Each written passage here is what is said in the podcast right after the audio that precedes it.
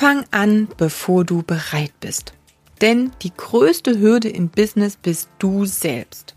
Lege Sätze ab wie, naja, ich bin noch nicht so weit, ich muss noch dies oder jenes lernen, ich muss noch besser in XY werden, ich habe ja noch nicht so viel geschafft wie.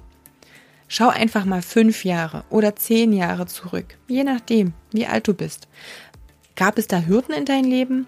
Gab es da Dinge, wo du im Vorfeld gesagt hast, so, boah, ey, das sieht für mich so groß aus, ich weiß nicht, ob ich das schaffen soll. Und hast du es geschafft?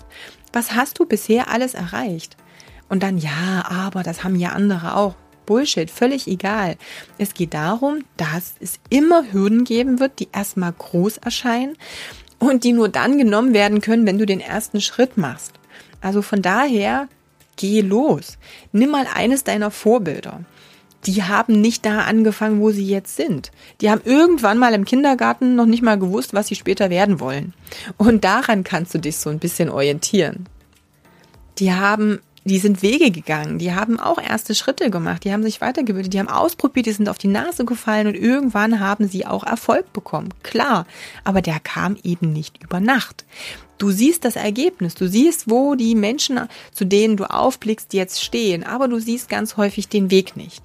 Da empfehle ich dir, ähm, hör dir einfach mal die Interviews an, die ich im Podcast gemacht habe. Ich habe so viele Trainer interviewt, die erklärt haben, wie sie eigentlich angefangen haben, was es auch für Hürden gegeben hat und du wirst merken, du wirst dich wiederfinden. Also von daher, egal wo du stehst, auch wenn du gerade bei Null anfängst, es gibt Dinge, die du schon gemeistert hast. Es gibt Menschen, denen du schon geholfen hast, denen du solche Tipps gegeben hast, dass sie besser geworden sind, dass sie Probleme gelöst haben. Schreib dir das alles mal auf und mache dir das bewusst. Was hat sich durch die Arbeit, die du machst, verändert? Hol dir positives Feedback, frage Leute. Das darf eins zu eins sein, das darf auch über Umfragen sein. Lass dir Feedback geben und mach alle Fortschritte sichtbar. Die von dir und deiner Kunden. Klar, du solltest Ausbildungen und äh, Fortbildungen machen, aber wende sie bitte auch an. Du wirst nicht besser, wenn du mehr lernst. Du wirst besser, wenn du das, was du lernst, umsetzt und Erfahrungen damit sammelst. Und das ist der größte Knackpunkt. Wenn du Seminare nur besuchst, weil du das Gefühl hast, dass du noch mehr lernen musst, aber dann nicht sofort in die Umsetzung mit dem Kunden gehst und es ausprobierst, veränderst, Feintuning machst und Erfolge produzierst, wird alles am Ende nicht funktionieren.